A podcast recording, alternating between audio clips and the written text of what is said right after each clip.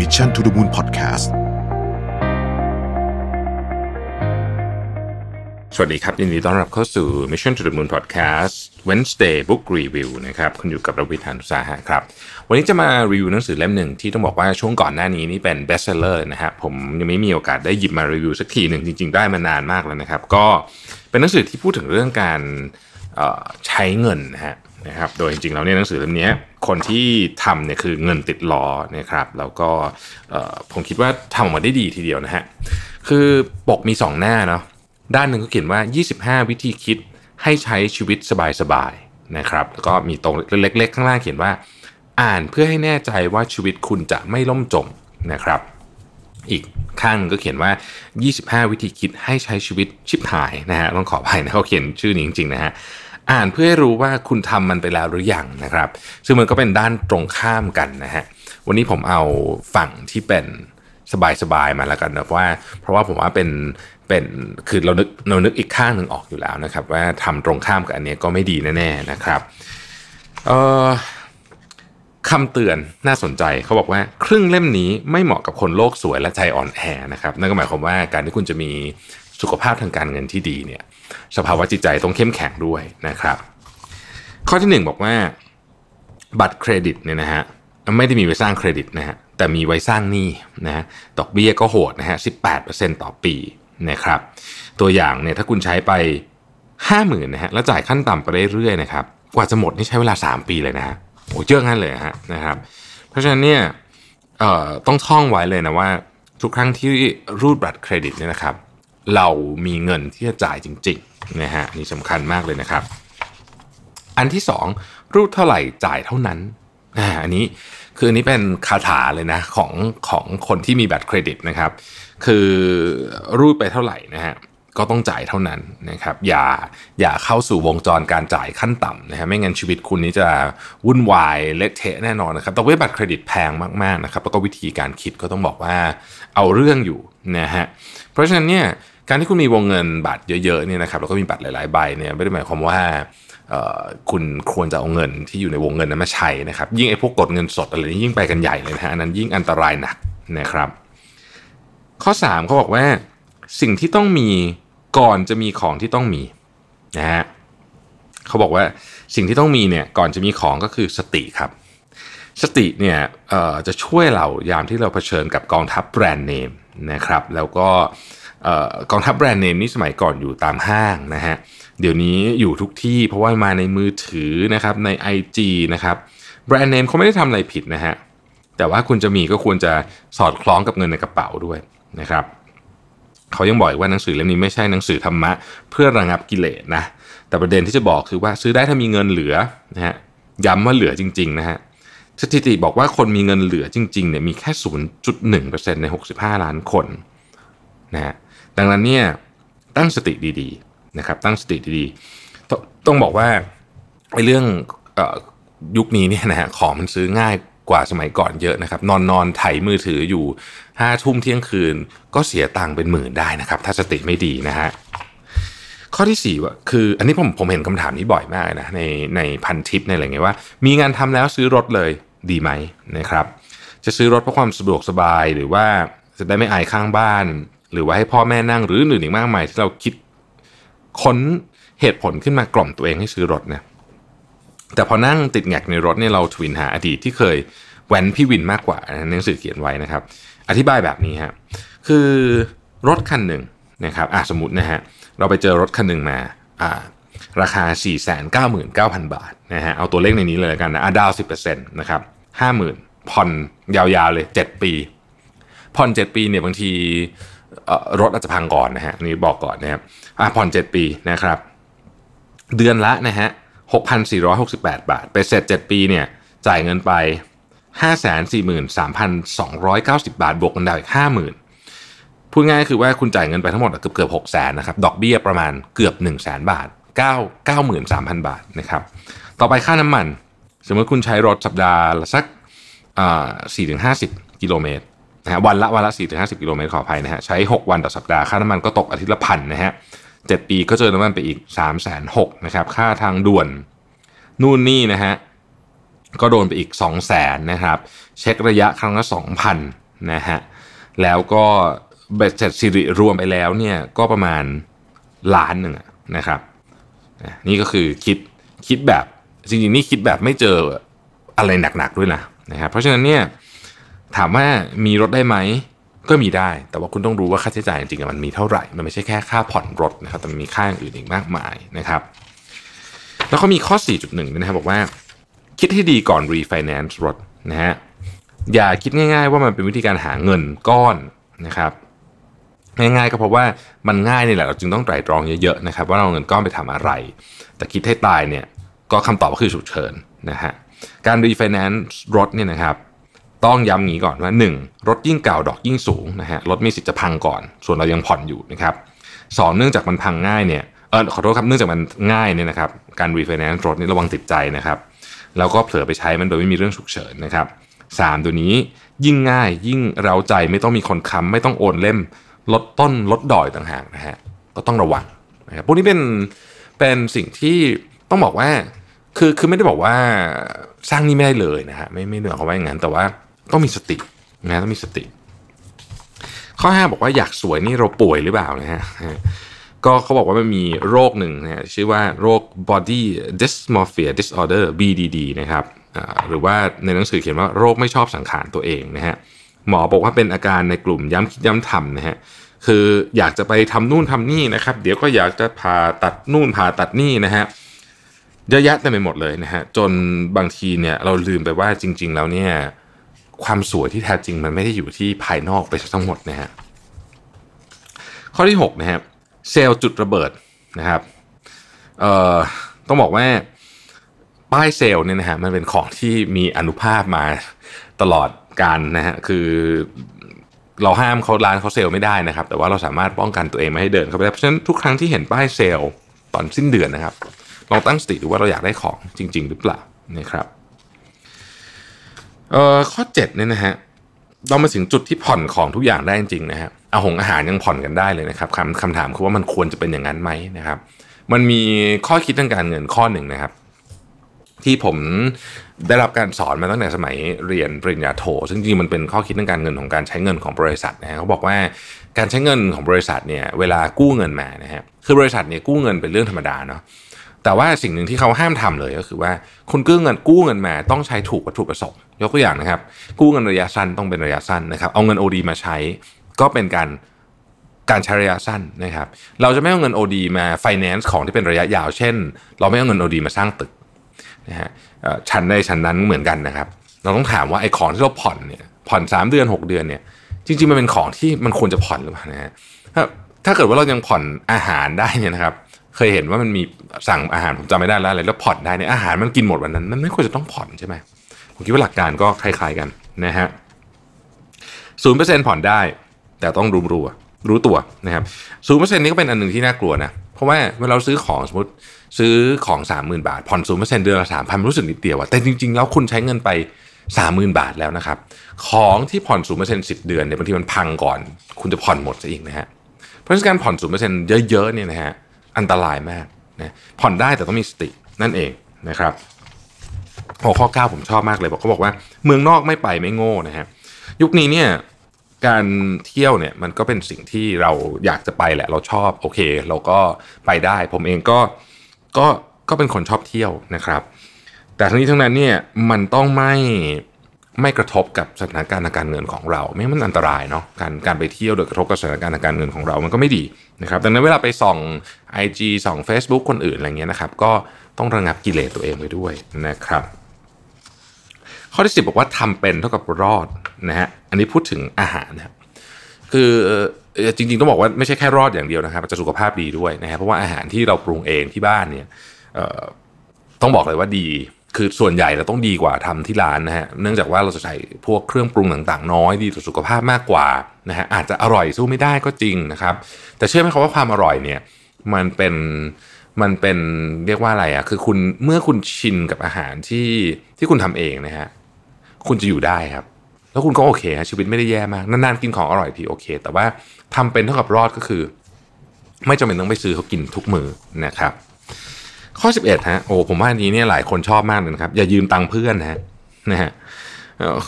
ขอลงรายละเอียดนึงเขาบอกอย่างนี้ครับยืมตังค์เพื่อนเนี่ยเป็นเรื่องสุดท้ายที่ควรทำนะครับ สถิติบันทึกเอาไว้ว่าเพื่อนเนี่ยเอ่อเรียกว่าเลิกคบไปเพราะไอ้เรื่องเงินเนี่ยเยอะมากนะครับ เพราะฉะนั้นเนี่ยอย่าพยายามยืมตังค์เพื่อนนะครับ ก็เอาตัวรอดด้วยตัวเองให้ได้นะฮะ12ครับคำว่าเงินในอนาคตไม่มีในโลกครับ เงินเงินในอนาคตไม่มีในโลก คือถ้าเกิดเราเริ่มเอาเงินในอนาคตมาใช้เนี่ยนะฮะคือการเริ่มต้นของการไร้วินัยทางการเงินนะฮะซึ่งเป็นจุดเริ่มต้นของความหายนะทางการเงินที่จะตามมาได้นะฮะข้อที่ 13 ครับ ลูกดีอยู่ที่เรานะฮะลูกคือสิ่งมีชีวิตที่ช่วยเหลือตัวเองไม่ได้นะฮะและมี hard disk ที่ว่างเปล่าและใหม่เอี่ยม มันอยู่ที่เราเราก็จะใส่อะไรลงไปนะครับถ้าเราโปรแกรมว่าเมื่อลูกร้องตะโกนแหกปากขึ้นมาเราจะต้องยอมทำทุกอย่างเพื่อให้ลูกเงียบรับประกันว่า ลูกจะร้องยืนยาวนะครับเพราะลูกรู้ว่าลูกจะ win นะฮะถ้าเกิดว่าร้องนะครับ เราก็เลยต้องกัดฟันยอมซื้อของซื้อของโล่งของเล่นนะฮะลูกไม่จำเป็นต้องไปโรงเรียนหรูนะครับเออแล้วก็ของเล่นที่ดีที่สุดสำหรับลูกคือพ่อแม่นะฮะ ลูกไม่ได้มีไว้แข่งกับข้างบ้านนะครับ ดังนั้นลูกจึงไม่ต้องมีทุกอย่างที่ข้างบ้านมีขอเน้นให้อีกนิดนึงด้วยว่า ไม่ต้องเรียนเก่งเท่าข้างบ้านด้วยนะครับแล้วก็ไม่ต้องสนใจนะครับ ที่จะมีคนข้างบ้านมาถามว่าลูกเธอได้เกรดเท่าไหร่อะไรเงี้ยนะฮะไม่ต้องสนใจนะครับไม่ต้องสนใจลูกเราไม่ได้มีไว้อวดใคร เรามีลูกไว้เพื่อเลี้ยงดูให้เขาเป็นคนดีและมีความสุขที่สุดนะครับ 14 ชีวิตของเรานะฮะหรือของหมอดูนะเขาบอกว่าอย่างนี้ฮะหมอดูเนี่ยนะครับก็จะ บอกอะไรเราเต็มไปหมดเลยเนี่ยนะครับ แล้วก็หลายครั้งเนี่ยนะฮะมันทำให้เราเสียตังค์อะต้องระวังให้ดีนะฮะเช่นเปลี่ยนเบอร์มือถือใหม่โอ้โห เบอร์มือถือดีๆ ที่เขาว่าดีๆกันเนี่ยนะครับไอยุคไอเบอร์มันมีอยู่ยุคหนึ่งนะฮะเบอร์สวยเบอร์เนี่ยโอไปกันเป็นหลักแสนมีนะเพราะฉะนั้นเนี่ยนะครับชีวิตมีสติตนเป็นที่พึ่งแห่งตนเนาะข้อ 15นะครับออมเงินไปเพื่ออะไร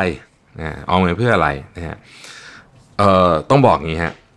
การออมเงินเนี่ยมันเป็นนิสัยมากกว่าจำนวนเงิน คือเมื่อคุณมีนิสัยการออมแล้วจำนวนมันจะตามมา เพราะฉะนั้นการทำให้เป็นนิสัยเนี่ยจึงสำคัญมาก ถ้าใครไม่ไหวจริงๆ ตัดไปก่อนเลยครับ เงินเดือนมาปุ๊บตัดก่อนอย่าอย่าให้เห็นอย่าได้ อย่าได้คิดว่าอ๋อเดี๋ยวใช้เสร็จแล้วสิ้นเดือนจะเก็บสักสิบเปอร์เซ็นต์เนี่ยไม่ต้องตัดไปเลยนะฮะตัดไปเลย องค์เอ่อถ้าเป็นเอกชนนะครับง่าย ๆ ครับ provident fund เขาให้ใส่เท่าไหร่ใส่ให้เต็มฮะเต็มที่ไปเลยนะครับ ข้อ 16 บอกว่าทนเราได้อะไรนะฮะทนเราได้อะไรความอดทนจริง ๆ เนี่ยบอกว่าเป็นของที่มีคุณค่ามากเลยนะในยุคนี้นะครับ ยุคนี้เนี่ยคนเก่งเยอะ แต่ว่าคนมีความอดทนเนี่ยเริ่มน้อยลง อันนี้สังเกตดูนะครับ คนที่มีความอดทนเนี่ยจึงจึงมีโอกาสที่จะสำเร็จในหน้าที่การงานมากกว่านะฮะข้อ 17 บอกว่าชี้ช่องรวยมีที่ไหน ไม่ง่าย ๆ ไม่ต้องอธิบายยาว ไม่มีคนรวยจริง ๆ คนไหนเขาคิดจะแบ่งความรวยให้โดยแบบ แบบให้เปล่าอะนะฮะอันนี้เป็นสัจธรรมนะครับ ดังนั้นเนี่ยเวลาได้ยินอะไรที่มัน over มากๆนะฮะเอลงทุนได้เอ่ออะไรอะได้ผลตอบแทน 8% 10%ต่อเดือนนะ อันนี้ให้สันนิษฐานไว้ก่อนว่า แชร์ลูกโซ่นะฮะ18ลอตเตอรี่ใครรวยไม่รู้ที่รู้ไม่ใช่เราแน่นะครับหนึ่งใน 4 ของชาวไทยซื้อลอตเตอรี่และที่หนักที่สุดคือมนุษย์เงินเดือน และเจ้าของกิจการเล่นกันถึง 12 ล้านคนโอ้โหเยอะขนาดนั้นเลยนะฮะมาดูความเป็นไปได้ดีกว่านะครับกรณีซื้อลอตเตอรี่เนี่ยนะครับโอกาสถูกรางวัลที่1เนี่ยอยู่ที่ประมาณ 0.0001%มี 0 3 ตัวหลังจากจุดนะครับและเลขหนึ่งคือเลขตัวที่4นะครับถ้าเป็นหวยใต้ดินก็อาจจะมีขึ้นไปสูงกว่านั้นหน่อยนะฮะแต่ว่าสมมุติเพื่อนเราเล่นขำๆงวดละแค่ 800 ส่วนเราไม่ขำเราเราเสียดายตังเราเก็บ 800นะฮะใส่กระปุกผ่านไปนะครับ 50ปีเนี่ยโอ้โหคุณเป็นเงินล้านนะครับ เงินที่คุณใส่กระปุกไว้นะฮะเพื่อนก็อาจจะยังคงไม่ถูกลอตเตอรี่กันต่อไปนะครับ ข้อ 19 ฟุตบอลเล่นยังไงก็พังอันนี้ไม่ต้องพูดถึงนะฮะเดี๋ยวนี้เนี่ยโอ้พนันพนันสมัยนี้ คุณพ่อคุณแม่ต้องต้องรู้ไว้เลยนะครับ การพนันสมัยนี้เนี่ยมีเว็บเอ่อเล่นพนันออนไลน์เยอะมากอันตรายมากๆนะครับ อายุของเด็กที่เล่นต่ำที่สุดเนี่ยคือ 7 ขวบนะฮะแล้วก็มีเว็บให้เล่นถึง 2 0 0 0 0 0 เว็บ นะฮะถึง2 0 0 0 0 0เว็บ คนเอ่อต้องใช้คำว่าชีวิตพังพินาศเพราะการพนันบนเว็บเนี่ยมาเยอะมากแล้วคือมันง่ายครับ สมัยก่อนมันยุ่งยากกว่านี้ เดี๋ยวนี้มันง่ายมาก เพราะฉะนั้นยิ่งง่ายยิ่งอันตรายนะฮะข้อ 20 บอกว่าก่อนจะมีอิสรภาพทางการเงินมีเงินก่อนไหมนะฮะก็อันนี้ก็น่าสนใจนะครับคนพูดถึง passive income เยอะแยะเต็มไปหมดเราจะทำ passive income นู่นนี่นะครับ แต่ก่อนคุณจะ passive income ได้เนี่ย คุณต้อง มี active income ให้มันเหลือก่อนนะฮะแล้วก็ไปลงทุนนะครับลงทุนนะไปลงทุนในหุ้นนะฮะหุ้นนี่ต้องต้องเป็นต้องมองยาวนะเพราะว่าหุ้นเนี่ยถ้าเกิดคุณเข้าปีที่ดี มันอาจจะบวกได้ 10-20%บางปีมันลบ 30 ก็มี แต่ระยะยาวเนี่ยดีนะครับระยะยาวนี่ดี เพราะฉะนั้นการการซื้อหุ้นถ้าเกิดคุณไม่ได้เป็นเซียนจริงๆ คุณไม่ได้มีอาชีพนี้พูดง่ายๆคือคุณไม่ได้เป็นเทรดเดอร์ที่นั่งอยู่หน้าจอตลอดเวลานี่นะครับ อย่าทำตัวเป็น trader ฮะนี่บอกเลยนะครับ เพราะว่ามันมันเป็นอาชีพที่ที่ยากมากนะครับ ผมบอกเลยว่าอาชีพ trader นี่เป็นอาชีพที่ยากมาก แล้วคนที่เขาทำกันจริงจังเนี่ยเขาศึกษาเขามีเครื่องมือเขาเขามีอะไรเยอะฮะแล้วโดยเฉพาะคนที่ทำงานเป็น trader จริง ๆ เนี่ยเขาก็คุณลองคิดดูสิครับว่าเขาอยู่หน้าจอตลอดเวลานะฮะคุณเปิดดูวันละสองสามครั้งเนี่ยมันไม่มีทางสู้กันได้อยู่แล้วฮะเพราะฉะนั้นอย่าอย่าอย่าอย่าอย่าหวังรวยระยะสั้น แต่ถ้าระยะยาวโอเคนะ คือซื้อหุ้นมองกันไปยาวๆเวลาซื้อหุ้นคิดซะว่าเหมือนซื้อกิจการนะฮะสมมติคุณชอบธุรกิจอาหารอันหนึ่งอะเพราะคุณรู้สึกว่าเออวิธีการทำธุรกิจเขาดีนะฮะบริษัทเขามีธรรมาภิบาลที่ดี แล้วก็ราคายังไม่แพงจนเกินไป อนาคตแล้วเนี่ยดูแล้วเขาจะขยายไปใหญ่ใหญ่กว่านี้ อย่างเงี้ยโอเคนะครับแต่อย่าหวังว่ามันจะได้ผลตอบแทน 20%ทุกปีอะไรแบบนี้มันเป็นไปไม่ได้หรอกนะฮะมันอาจจะมีบางปีได้บางปีก็อาจจะเสียบ้างแต่ระยะยาวๆเนี่ยถ้าเกิดว่าเรามองถูก มันจะไปได้นะครับ ข้อ 21 ครับ บริหารรายได้ครับ อันนี้เป็นสิ่งที่สำคัญที่สุดจริงๆน่าจะมาตั้งแต่ข้อหนึ่งเลยนะฮะการบริหารรายได้เนี่ยคิดง่าย ๆ แบ่งเงินเป็น 3 กองนะครับ เงินออมนะฮะในนี้บอกว่าออมไปเลย 30%โอ้ถ้าทำได้ 30%นี่คือสุดยอดมากนะครับ อันที่ 2 ก็รายจ่ายประจำเดือนนะครับ นู่นนี่สารพัด45%นะครับรายจ่ายประจำเดือนนี่เป็นอะไรฮะค่าบ้านค่าน้ำค่า ค่าไฟค่าอินเทอร์เน็ตนะครับวงเล็บไว้นิดนึงว่าค่าช้อปปิ้งไม่เกี่ยว แล้วก็ค่าใช้จ่ายประจำวันอีก 25%นะครับมีเท่าไหร่เอามาหารด้วยจำนวนวัน อยากช็อปอะไรให้อยู่ในกองนี้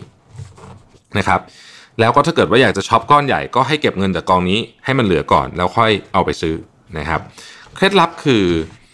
เงินเดือนมากขึ้นต้องออมให้ได้มากขึ้นนะฮะ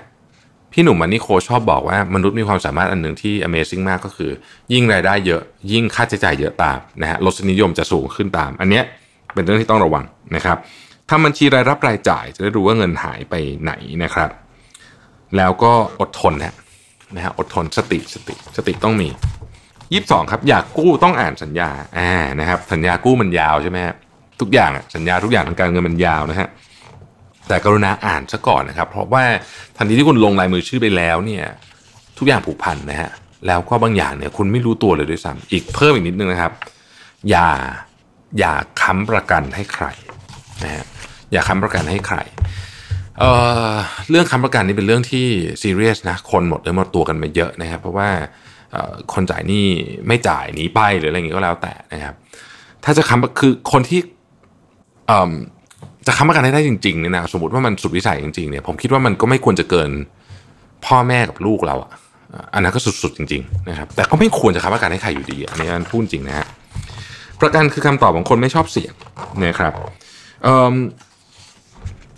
การทำประกันอย่างอย่างเข้าใจเป็นสิ่งที่ดีนะฮะคือคือผมเองก็มีประกัน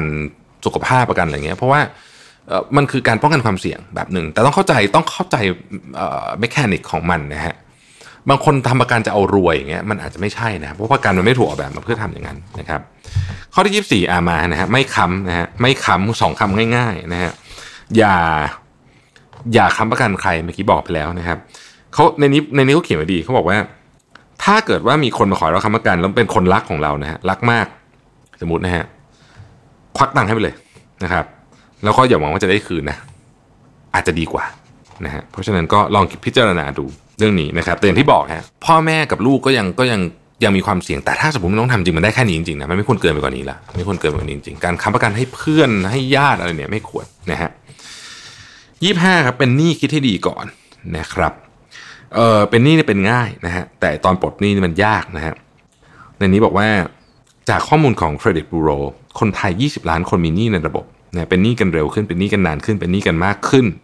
ในวัฒนธรรมสร้างหนี้ที่เราร่วมกันสร้างขึ้นมานะครับหนี้ไม่ได้แปลว่าของที่ไม่ดีนะฮะคือโลกนี้หมุนเวียนได้ด้วยด้วยหนี้นะครับ แต่ว่ามมันมีหนี้ชนิดที่ดีกับหนี้ชนิดที่ไม่ดี เราต้องแยกให้ออกนะครับ ต้องมีสติปัญญาและวิธีคิดในการใช้ชีวิตนะฮะก็ก่อนจะเป็นหนี้นะฮะคิดให้ดีก่อน คิดให้ดีก่อนนะครับ ผมว่าหนังสือเล่มนี้อาจจะสั้นๆนะฮะแล้วก็ภาษาจะจิกกัดนิดหน่อย แต่ว่าก็ก็เตือนสติ คนที่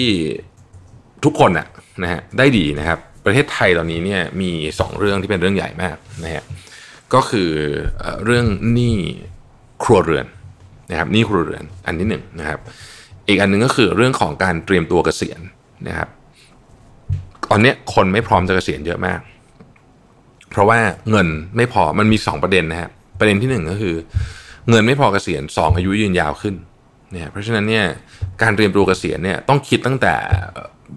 อยากจะบอกว่าคิดตั้งแต่เริ่มต้นทำงานเลยก็ว่าได้หรือถ้ายังไม่ได้คิดก็ต้องคิดตั้งแต่ตอนนี้นะกก็เป็นเวลาที่ที่ต้องทำแล้วนะครับเพราะฉะนั้นอยากให้เรื่องพวกนี้มามาสร้างความบั่นทอนกับชีวิตเรา ผมผมคิดว่าชีวิตคนเนี่ยนะฮะหนึ่งในปัญหาที่ปวดใจที่สุดก็คือเรื่องเงินนะครับ แต่มันเป็นปัญหาที่พอจะป้องกันได้นะไม่ได้บอกป้องกันได้ทุกเคส แต่พอจะป้องกันได้ มันขึ้นอยู่กับการใช้ชีวิตทุกวันของเรา มันเป็นนิสัยครับ นิสัยทางการเงินมันมันจะบ่งบอกถึงว่าชีวิตเราจะมีคุณภาพยังไงด้วยนะครับ คนที่มีปัญหาเรื่องเงินเนี่ยเหนื่อยนะชีวิตเหนื่อยนะฮะก็เตือนกันเอาไว้นะนี่ก็เป็นหนังสือเล่มหนึ่งที่สนุกดีนะฮะให้แง่คิดแล้วก็อาจจะจิกกัดนิดหน่อยนะฮะ โดยเฉพาะถ้าอ่านอีกข้างหนึ่งที่บอกว่า 25 วิธีคิดให้ชีวิตชิบหายเนี่ยนะครับ ก็จะจิกกัดไปยิ่งกว่านี้อีกนะครับ ใครสนใจก็ลองไปหากันตามแผนหนังสือดูนะครับ ขอบคุณที่ติดตาม Mission to the Moon นะครับ สวัสดีครับ Mission to the Moon Podcast